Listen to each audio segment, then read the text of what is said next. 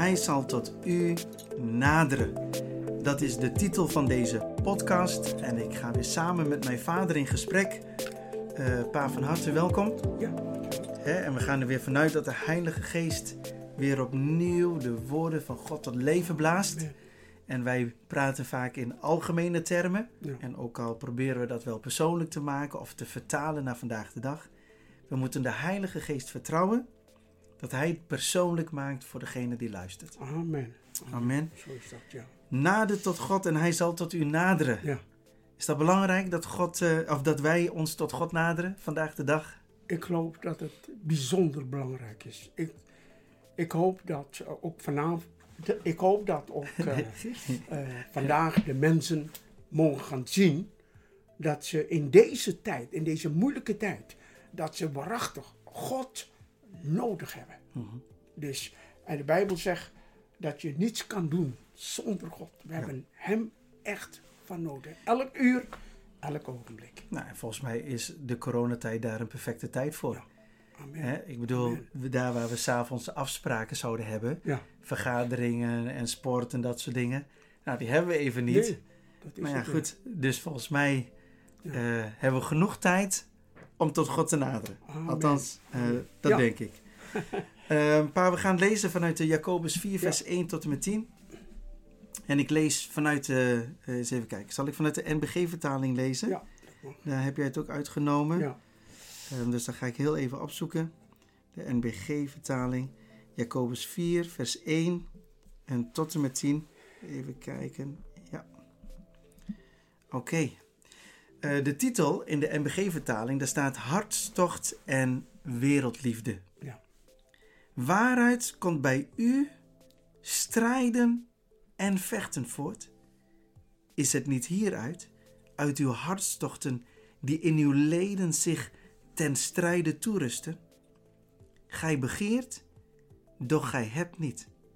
Gij zijt moorddadig en naijverig en gij kunt er niets mede verkrijgen. Gij vecht en gij strijdt.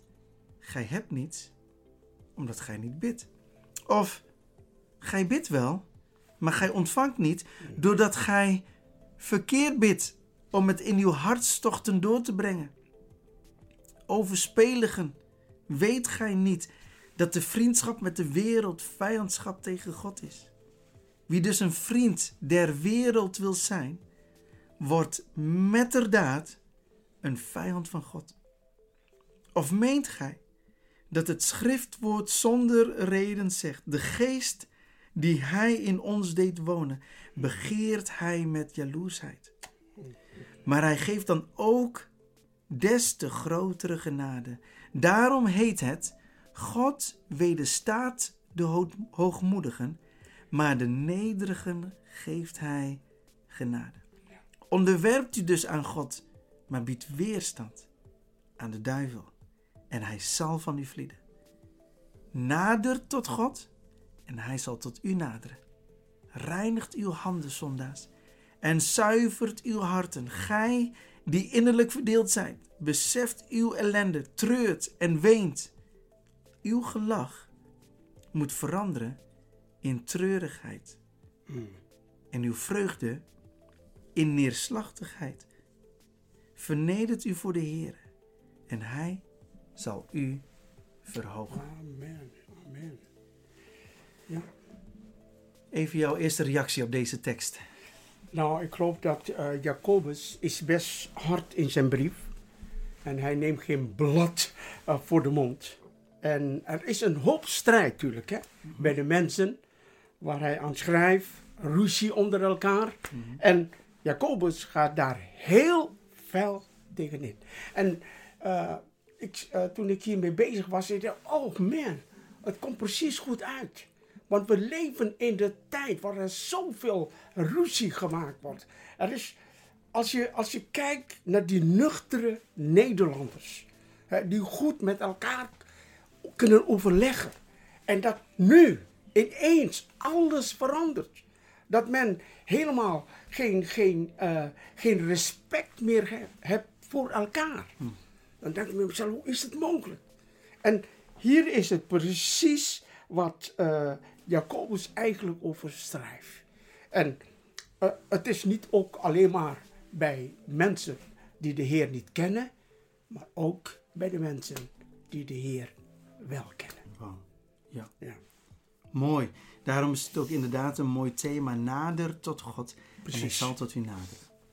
Nou, en we hebben een paar eh, aandachtspunten. Ja.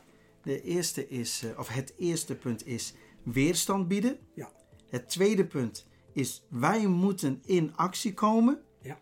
En ten derde de resultaten van de behandeling. Ja, Oké. ja, mooi. Nou, zullen we bij het eerste beginnen? Weerstand Ja, bieden. ja. Eh, misschien kennen we wel die vitaminebusjes. Hè? Ja. Eh, die gebruiken wij soms. Hè? Waarom? Om onze weerstand te verhogen. Daarom gebruiken we de vitaminetjes. Hè? En eh, eh, we hebben het gevoel als we dit indrinken, of we dit innemen, dan, Kan ons niets meer gebeuren. ja, dan, dan word je niet zo vaak ziek. Ja, denk je. Hè? Je voelt je gezond. Ja, je voelt je gezond. En, maar zo is het ook eigenlijk in het geestelijk leven.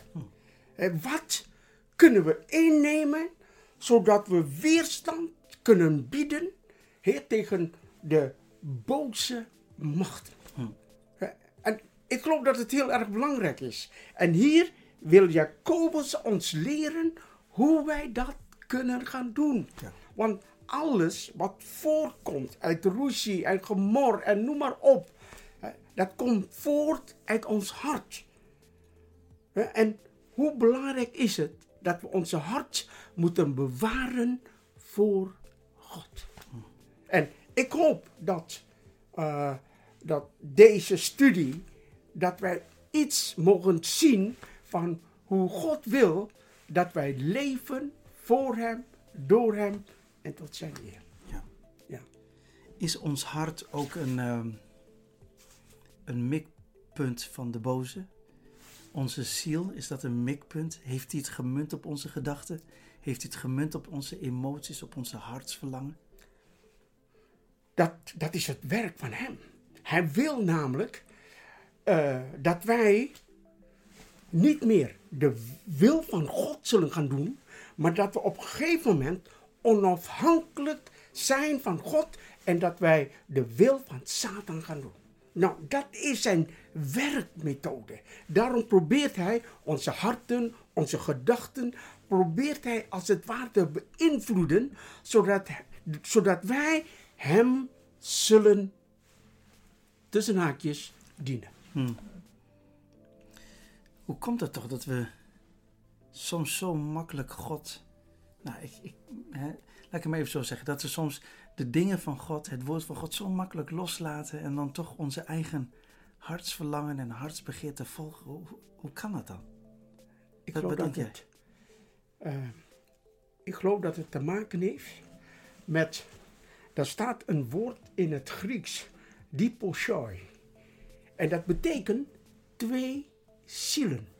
Oh, En dat is heel erg belangrijk, want zoals op twee gedachten hinken. twee gedachten denken. dat? dat Dat is wat Elia zei, weet je wel? Hè? En, en, en dat is wat er gebeurt in ons.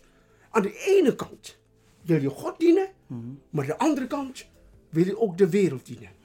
Wij, wij zitten als het ware in een tweespalt. Hè?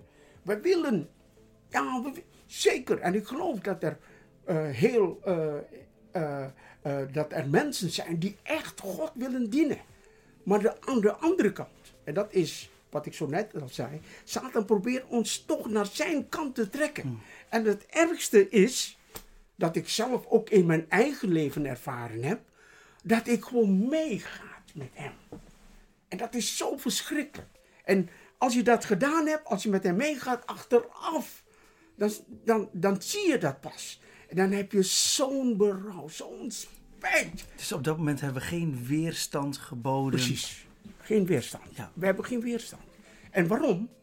Eigenlijk is het heel erg eh, makkelijk. Wij kennen het woord van God niet. Ik- Ja, je zegt hele rake di- dingen. En ik was even op zoek naar een praktisch voorbeeld. Hè. Hoe, hoe kun je dat nou, die, die twee zielen waar je het over had, Ja. dat hinken op twee gedachten. Ik zat te kijken of zat te denken, een goed voorbeeld. Maar misschien heb ik een voorbeeld. Ja. Begin dit jaar, Ja. nee, eind vorig jaar zei ik tegen Tamara: Als het nieuwe jaar begint, dan ga ik de laatste drie weken van de maand januari ga ik Daniel vasten. Oké. Ik zei tegen haar: Ik wil het jaar inluiden om als hoofd van het gezin te bidden en te vasten. Mm. Gods aangezicht te zoeken. En, ehm, en ik geloof letterlijk, echt met heel mijn hart, dat om zo te beginnen dit jaar, is Mm. mijn persoonlijke overtuiging, dat ik echt denk dat ik de rest van het jaar daar de vruchten van pluk. Althans, Ja. dat is mijn geloof en mijn vertrouwen in God. Ja. Hè? Dat betekent niet dat dat de enige keer is dat ik dit jaar ga vasten, Mm. maar ik wilde het op die manier aftrappen. Mm. En Daniel vasten. Mensen zeggen, oh dat is heel makkelijk, want dan mag je in ieder geval nog wel wat eten. Maar voor degenen die niet weten wat Daniel vasten inhoudt, kan ik het heel makkelijk verwoorden, is veganistisch eten. Niet vegetarisch, maar veganistisch. Oké. Dus dat is wat Daniel en zijn vrienden ook deden toen Hmm. zij in ballingschap waren. En dat veganistisch eten is, gaat eigenlijk veel meer richting het eten wat God eigenlijk voor ons heeft bedoeld. Amen. En wat ik heb gemerkt, letterlijk in mijn lichaam. Is mijn lichaam voelt zo gezond aan. Dat ik letterlijk voel de gezondheid van mijn lichaam voor veganistisch eten en tijdens veganistisch eten. Mijn lichaam, lichaamsgewicht komt veel beter op peil. Oh. Mijn energielevel, Hmm. die is veel beter. Ik heb geen suikers, geen cafeïne neem ik niet tot me, helemaal niks. En dan eigenlijk alleen maar, nou ja, alles wat veganistisch is. Ja. Van fruit tot en met groenten, eh, tot en met volkoren, eh, rijst bijvoorbeeld. Ja. En gewoon heel erg gefocust daarop. En dat heb ik drie weken gedaan. Oké. Na twee dagen moest ik overgeven. Mm. Waarom? Omdat al die suikers en die cafeïne, die reageerden. Ik kreeg letterlijk afkikverschijnselen. Ik heb Wow. letterlijk gespuugd. Na dat moment Ja. Was ik er eigenlijk doorheen. En heb ik eigenlijk mij drie weken goed gevoeld. Als ik s'nachts ging slapen, had ik geen grote brokken vlees meer in mijn lichaam. Waardoor mijn lichaam de energie niet hoefde te gebruiken om het vlees te verwerken. Maar dat ik heel rustig kon slapen, zoveel uur slapen. En mijn lichaam was gewoon helemaal fit. Maar weet je wat het was? In die drie weken verlangde ik naar chips. Maar ik moest weerstand bieden. Mm. Ik verlangde naar gewoon lekkere pandangrijst. Ja. Maar ik moest weerstand bieden. Een broodje ei. Ja. Maar ik moest weerstand bieden. En terwijl ik weerstand bood tegen het eten, werd het weerstand van mijn lichaam beter. Wow. Ja. Met andere woorden, als wij Gods woord eten, Precies. Precies. dan moeten wij weerstand bieden tegen de reclamespotjes van de duivel. Mhm. Want als je aan het vasten bent, dan kom je tot de conclusie hoe vaak er reclame wordt gemaakt voor eten Ja. en voor lekkere dingen op de tv. Maar als jouw buik vol zit, dan heb je niet zo in de gaten. Nee. En de duivel komt elke dag langs met allemaal reclamespotjes. Hm. Maar hoe meer ik weerstand bood in het natuurlijke, en daarom geloof ik ook dat het in het geestelijke zo werkt, Mm. hoe meer ik het geestelijk voedsel van God tot mij neem, hoe gezonder mijn geest wordt, hoe gezonder mijn ziel wordt en hoe gezonder mijn lichaam wordt. Mm. En Satan komt met zijn reclamespotje, maar omdat ik zo gezond ben, ben ik in staat om weerstand te bieden. Hm. Want wanneer kun je geen weerstand bieden naar, eh, naar eh, de mens gesproken of Hm. naar het lichaam gesproken, als je immuunsysteem niet gezond is? Oké, ja. Ja. En jouw immuunsysteem kan onder andere gezond en sterk worden door gezond eten en drinken Wow. en bewegen. Mm. Mm. En daarom zegt Satan, blijf maar lekker zitten. Blijf maar lekker op de bank zitten. Precies. Word maar lekker ongezond. Eh, eh, kom nog maar een kilootje aan. Mm. Ga nog maar een chippy nemen. Ga nog maar even een, een Ja. biertje nemen. En ik Ja. zeg niet dat het allemaal fout is. Nee. Maar als je dat hele dagen doet, even in het natuurlijke, Ja. wordt je lichaam vanzelf ongezond. In het geestelijke werkt dat net zo. Ja. En ik zal je één ding vertellen. De tempel van de Heilige Geest is dit lichaam. Hè? Ja. Ja, En, ook, precies. en ook dit lichaam is gekocht door God. Dus we kunnen maar beter zorgen dat we goed voor dit lichaam Amen. zorgen. Amen. Snap je? Hm. Het is niet van, ja, ik heb geen... Nee, nee, wij hebben een Precies, verantwoordelijkheid. Precies. Want dit lichaam is niet meer van jou. Nee. Het is gekocht en betaald door Jezus. Dus Ja. je hebt het in bruikleen. Dus Tjoh. dan moet je daar netjes mee omgaan. Ja. Ja. Maar waar ligt dan de sleutel? De sleutel ligt in weerstand bieden. Precies. Ja. En eh, dat zie je eigenlijk bij de Heer Jezus. Toen hij naar de woestijn ging.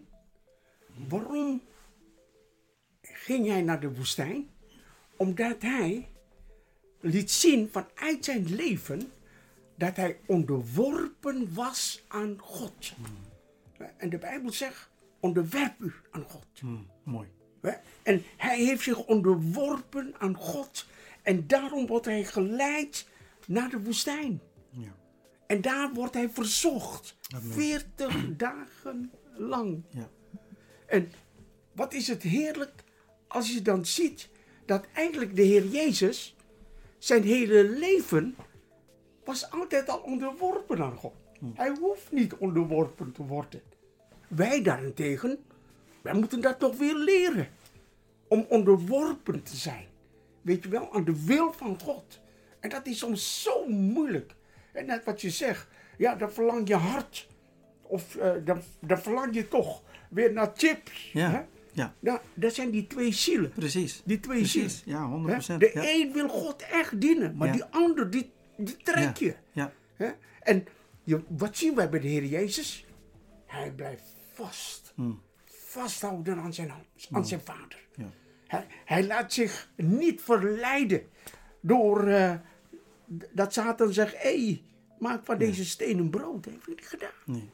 Dat is ongelooflijk. Zo onderworpen was hij aan God. En hij in hetzelfde vlees als wij, hè? even voor de duidelijkheid. precies, Elke keer precies. weer. Het was niet, oh ja, maar hij was Jezus, dus was een makkie voor hem. Nee, Nee, nee, precies. echt niet. Nee. Het was net zo moeilijk voor hem als dat het is voor ons. Ja, hij is een mens van vlees en bloed gewoon. Precies, dat is wat ik bedoel. Ja, Ja. Dat, dat is hij gewoon. En wat, wat, eh, wat wij meemaken, dat heeft hij ook meegemaakt. Precies, St- st- sterker nog, nog veel erger. Want we hebben wel vaker tijdens de podcast Ja. gezegd, wij worstelen met onze eigen zonde Ja, en hij worstelde met de zonde der wereld. Dus, dus laten we maar niks daarover zeggen. Nee, nee, want, nee, nee. want het is niet omdat hij Jezus was. Het was net zo moeilijk. Wauw. Daarom is hij een hoge priester die met Wow. ons kan medevoelen. Hij Ja. snapt het echt. Ja. Maar soms denk ik wel eens dat we denken, ja, ik bid wel tot God, maar hij snapt het toch niet, want hij leeft niet in deze wereld. Nee, de Bijbel zegt, Mm. hij snapt het. Hij, en niet alleen rationeel, maar hij kan medevoelen. Precies. Hij weet wat het betekent om een spijker door je hand heen te krijgen en door zijn voeten. Ja. En bespot en geslagen te worden. Mm. En, Ja. en veracht te worden en niet wenselijk te zijn. Wauw. Dus de, de, de, de Bijbel zegt letterlijk, de fariseeën trachten hem te doden. Ja, Weet je, hij werd gewoon bedreigd op- vanuit Ja. alle hoeken. ja, precies. Dus, dus we moeten echt, als we die gedachten soms nog hebben, van oh, maar hij was Jezus, dus die kon het wel aan. Dan moeten we echt uit ons systeem zien te krijgen. Want wij doen onze levende God er echt tekort mee. ja, We precies. doen hem echt tekort. Hij is Ja. gekomen in vlees en bloed. Ja, dat is het. En eh, eh, wat staat in Filippenzen? En hij heeft zich vernederd tot de dood toe. Hè? Ja, tot aan de dood, Niet, ja. niet dat je één dag even denkt van... hé, hey, nou, nou mag ik toch wel ook eens een keertje Ja. mijn eigen wil doen. Ja. Hè? Nou moet het toch wel genoeg zijn. Ja. Hè? Ik heb nou al een week gevast. Ja. sommigen hebben eh, misschien nog langer gevast. En dan denk je bij jezelf... en nou mag ik toch wel even mijn eigen gangetje gaan. En zo slim is Satan. Ja. Om te komen van... wie zegt nou dat je niet meer mag eten? ja, Hé, hey, Eva, dan mag ik niet eten, ja, maar Ja. als je van de boom eet, dan word je gelijk aan God. En God weet dat. Daarom zeg hij dat jij daar niet meer van mag eten. Zo gevaarlijk, Ja. zo verraderlijk. Kom hij binnen, zo subtiel. En verschrikkelijk is het dat ik nog vaak gehoor geef Hmm. aan deze stem.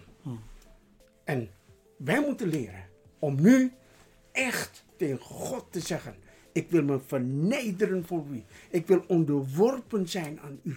En als we dat gaan doen, dan zul je ook merken vanuit je leven dat er kracht uit voortkomt. mooi. En dat is, dat, dat, dat is zo geweldig. Hè? Juist wanneer wij zwak zijn, dan alleen zijn wij krachtig. Mooi. Mooi. Ja. Hè, er staat ook in vers 7, dat haalde je net ook aan. Onderwerpt u dus aan God, Ja, maar biedt weerstand aan de duivel. En dan staat er dit. En hij zal van u vlieden. ja, ja, Er staat niet, misschien ja. zal hij van u vlieden. Dus de Bijbel zegt, onderwerpen aan God, dat is één. Weerstand bieden aan de duivel is twee. En het resultaat is dat de duivel van jou gaat vluchten. Precies, ja. Ja. Dit is geen misschien, dit is een zekerheid. Maar dan moet je wel aan die twee voorwaarden voldoen. Ja, ja, Anders gaat hij niet vlieden. precies. Want de duivel is, is dus blijkbaar onder de indruk als je hem weerstand gaat bieden. En hij is onder de indruk als je je onderwerpt aan God. En is hij zo onder de indruk dat hij maakt dat hij wegkomt. Ja, ja. Maar als hij in jouw leven kijkt, de duivel, en die denkt, ja, jij onderwerpt je ook niet aan God. Je biedt geen weerstand aan mijn reclamespotjes. Waarom zou ik voor jou vlieden? Sterker nog, ik kom bij je wonen. Ja, ik vind het wel gezellig precies. bij jou. Precies, precies. Ja, En, en dat besef, hè, ja. om dat helder te hebben. Ja, precies. Daar, eh, daar is een, een, een jongetje, die heeft de Heer Jezus in zijn leven aangenomen. En hij vertelde dat eh, eh, elke keer als er aan de deur geklopt is, hè, toen hij nog niet tot bekering kwam, elke keer als hij aan de deur, hij deed de deur open en nou, Satan die komt binnen en die maakt er een hele kabaal van. Die, maakt al, die, die vernietigt alles in zijn huis. Maar toen hij tot bekering kwam, zei hij. Toen hoorde hij ook weer die geklop aan de deur. Maar weet u wat ik gedaan heb? Ik heb gezegd: Heer Jezus, wilt u de deur voor mij gaan openen? Nou, ik zal u zeggen, toen de Heer Jezus de deur opende, toen was Satan wel gewoon weg. en daarom, ik geloof dat die twee zielen, hè, Ja. zo belangrijk is. De ene keer, dan wil je altijd de deur opent. Hè, Satan, die komt maar binnen. En, en dan ben je notabene ook al bekeerd, ben je misschien ook al wederom geboren. Maar hij kan gewoon vrijuit doen wat hij wil. Maar we moeten leren om tegen God te zeggen: Heer Jezus, wilt u de deur maar voor mij openen? Wilt u het doen? En als we dat gaan doen, dan zullen we ervaren de kracht van God. Dan zal Satan op de loop moeten gaan voor onze God, die in ons zijn woning heeft gemaakt. En dat is zo belangrijk, dat wij dat weer opnieuw mogen weten. Mooi. Amen, dat brengt ons bij de tweede gedachte. Ja. En er staat, wij moeten in actie komen. Ja? Reinig uw handen en zuiver uw harten. Hè? Dat Ja. gaat hier ook over een zonde in ons leven. We moeten in actie komen, we moeten Ja. weerstand bieden. Toch? ja. Of hoe zie jij dat? Ja, ik geloof dat het heel erg belangrijk is dat wij ook moeten leren om, om waarachtig eh, eh, eh, in actie te kunnen komen tegen alle dingen wat, wat niet van God is. En dat is soms eh, eh, eh, moeilijk, omdat wij zeggen dan vaak, wij zijn mens. Ik ben, ja, sorry. De, de, de geest is wel gewillig, maar vlees is zwak. En ik denk, ik heb vaak met mensen gesproken die zeggen, ik denk dat God dat ook wel begrijpt. Ik denk het niet. Ja, ik denk het ook niet. Ik denk het niet. Ik denk, God heeft ons zijn geboden gegeven. Wat wij moeten doen. Maar deze dingen, die worden vaak niet aan de orde gesteld. Men begrijpt het woord van, of men leest niet in het woord van God. Waardoor men niet weet hoe men weerstand moet bieden. En dat is eigenlijk het gebrek vandaag de dag bij heel veel christelijke mensen. Om nog even te verduidelijken hè, waarom, ik, waarom ik het persoonlijk niet begrijp, is omdat Jezus heeft ons niet voor niets de Heilige Geest gegeven, zodat wij van Hem kracht ontvangen Ja, om te overwinnen. Precies.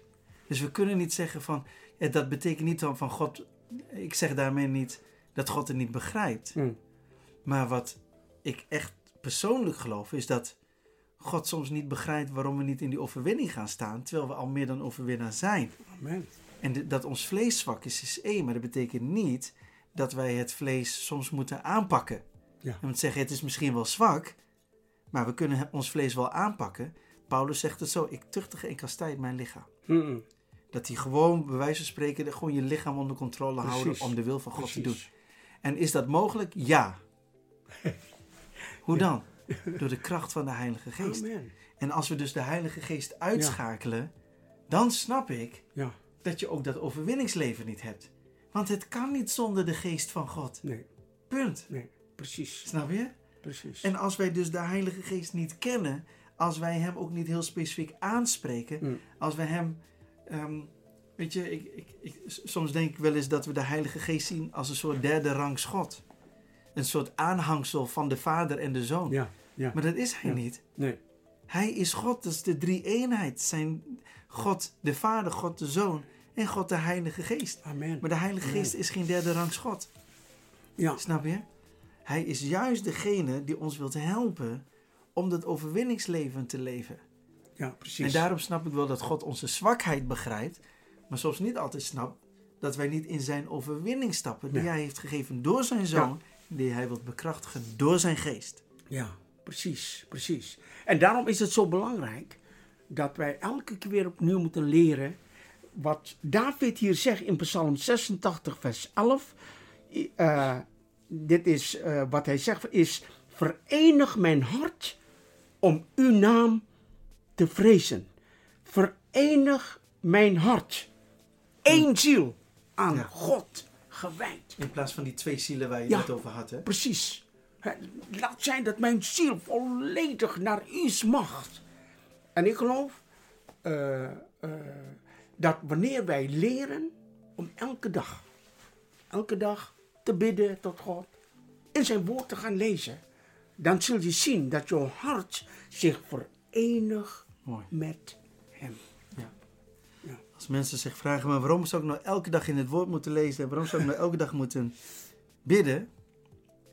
Dan Ja. zou ik gewoon zeggen, nou, dan zou ik zeggen, ga eens gewoon eens een keer zeven dagen niet eten. Dan ga ik toch dood of niet? Bij wijze van spreken. Ja, ja, ja Als je maar lang genoeg niet eet in het natuurlijke, ga je vanzelf een keer dood. Ja. Als je in het natuurlijke jezelf niet voedt met het woord, met gebed en alles wat met God te maken heeft, gaat je geestelijk leven vanzelf een keer dood. Vroeg of laat. Ja, ja. Wij hebben de verantwoordelijkheid om ook die relatie met God levendig te houden. Amen. Niet alle verantwoordelijkheid ligt bij God. Nee, nee. We hebben een gedeelde verantwoordelijkheid. Ja, precies. En ik heb gezien, hè. Ik heb eens eh, eh, meegemaakt dat ik tegen God zei... eh Heere God, ik heb totaal geen zin om in uw woord te lezen. Totaal niets. Weet je wel? En ik heb tegen God gezegd...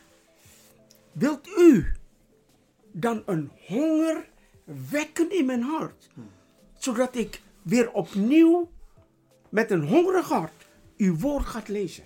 Ik zou zeggen, Melvin, binnen twee dagen heeft God mij zo'n verlangen om in het woord te lezen, dat, nou, je, je eet het gewoon op.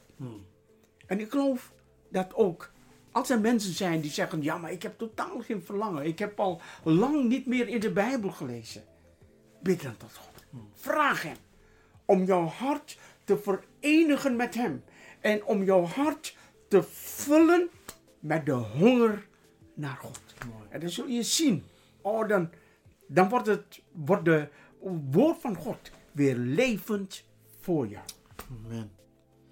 Amen. Mooi. Ja.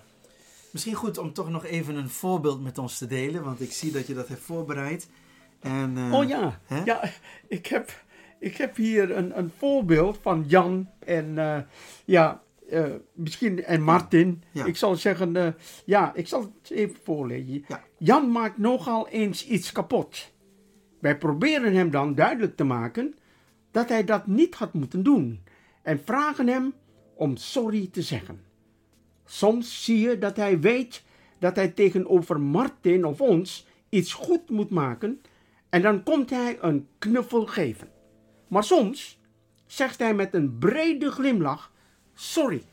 En aan zijn gezicht zie je dat hij niet beseft of wil beseffen dat er iets verkeerd gebeurt. Doen wij hetzelfde met God? Doorlopen met een brede glimlach of, er, of is er een besef dat er iets behoorlijk misgelopen is? Hè? En de- vaak gaan we zo met God om.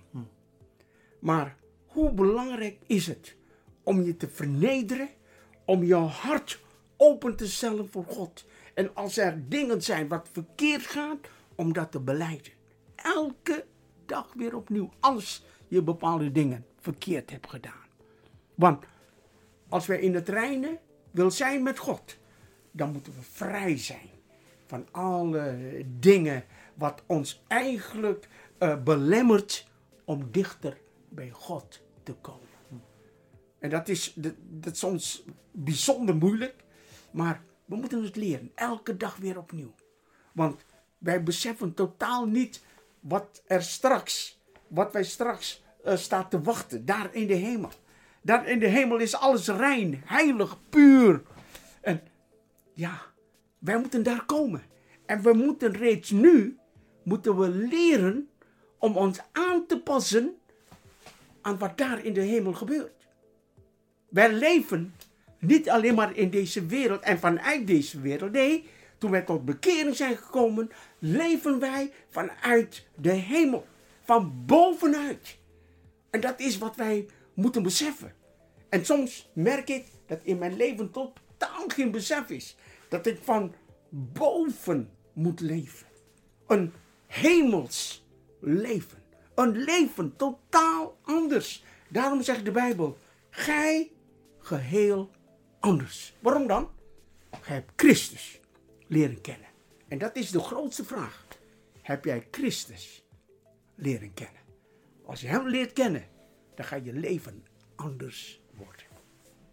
Amen. En dan zie je eigenlijk die, ehm, hè, als we even kijken weer naar de titel van de podcast, Ja, nader tot God, dan zal hij tot u naderen. ja. En, en, en hier ligt wel een beetje de verantwoordelijkheid bij ons. het begint met nader tot God. Ja, Dan Ja. zal God tot u naderen. ja precies. Precies. Ja, Ehm, God is al tot ons gekomen door zijn zoon Jezus Christus. ja. Maar in de context waar Jacobus het over heeft, zegt Ja. hij maar, weet je, het is ook goed dat jij nou naar God toe gaat. God is al naar ons geweest Ja, door zijn Ja. zoon. ja, Het is nou jouw beurt. Ja.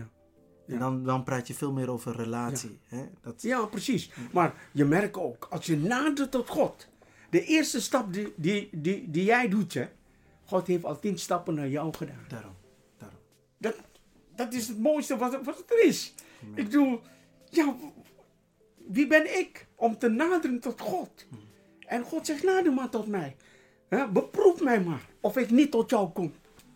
En wij moeten, wij moeten dat aandurven. Hè, dat we zeggen, oké, ik, ga na- ik ga me eh, klaarmaken om te naderen tot deze heilige God. En deze heilige God die wil komen tot ons. Mensen die eigenlijk helemaal niets waard zijn. Maar bij, in zijn ogen zijn wij zo waardevol. En als we dat maar begrijpen. Ook al heb je zondige dingen gedaan. Maar als je al begint te lopen. Hè, man, om he- tot hem te naderen. Dan is net of, of eh, de Heer Jezus zelf diep in zijn hart huilt dat wij dat doen. Je kunt het niet begrijpen. Ik, ik kan ook, ik weet niet eens hoe je dat moet uitleggen. Maar Ja. die liefde van God, dat, dat gaat zo diep. Ja. Dat kun je niet begrijpen. We zouden het ook nog even zo kunnen zeggen.